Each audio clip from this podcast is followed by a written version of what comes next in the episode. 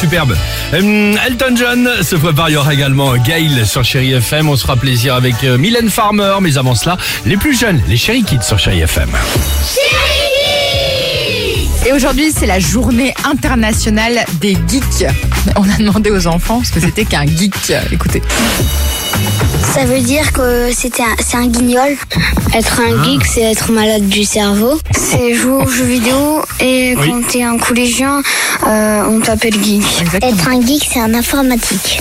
Un geek, c'est quelqu'un de maladroit. Un geek, c'est quelqu'un qui sait tout. Un geek, c'est quelqu'un qui vend pour acheter. Être un geek, c'est genre moi, je, je dors tout le temps. Il est mignon celui-là. Il est bon ce petit. Je me demande avec quoi il confond. Il est quel mot mignon. Il confond. De quoi Geek, je dors tout le temps. Ouais, bah l'homme est un peu endormi euh, sur son canapé avec la console euh, et le joystick à la main. Ah, tu crois Visiblement, ça m'a l'air d'être l'idée. hein.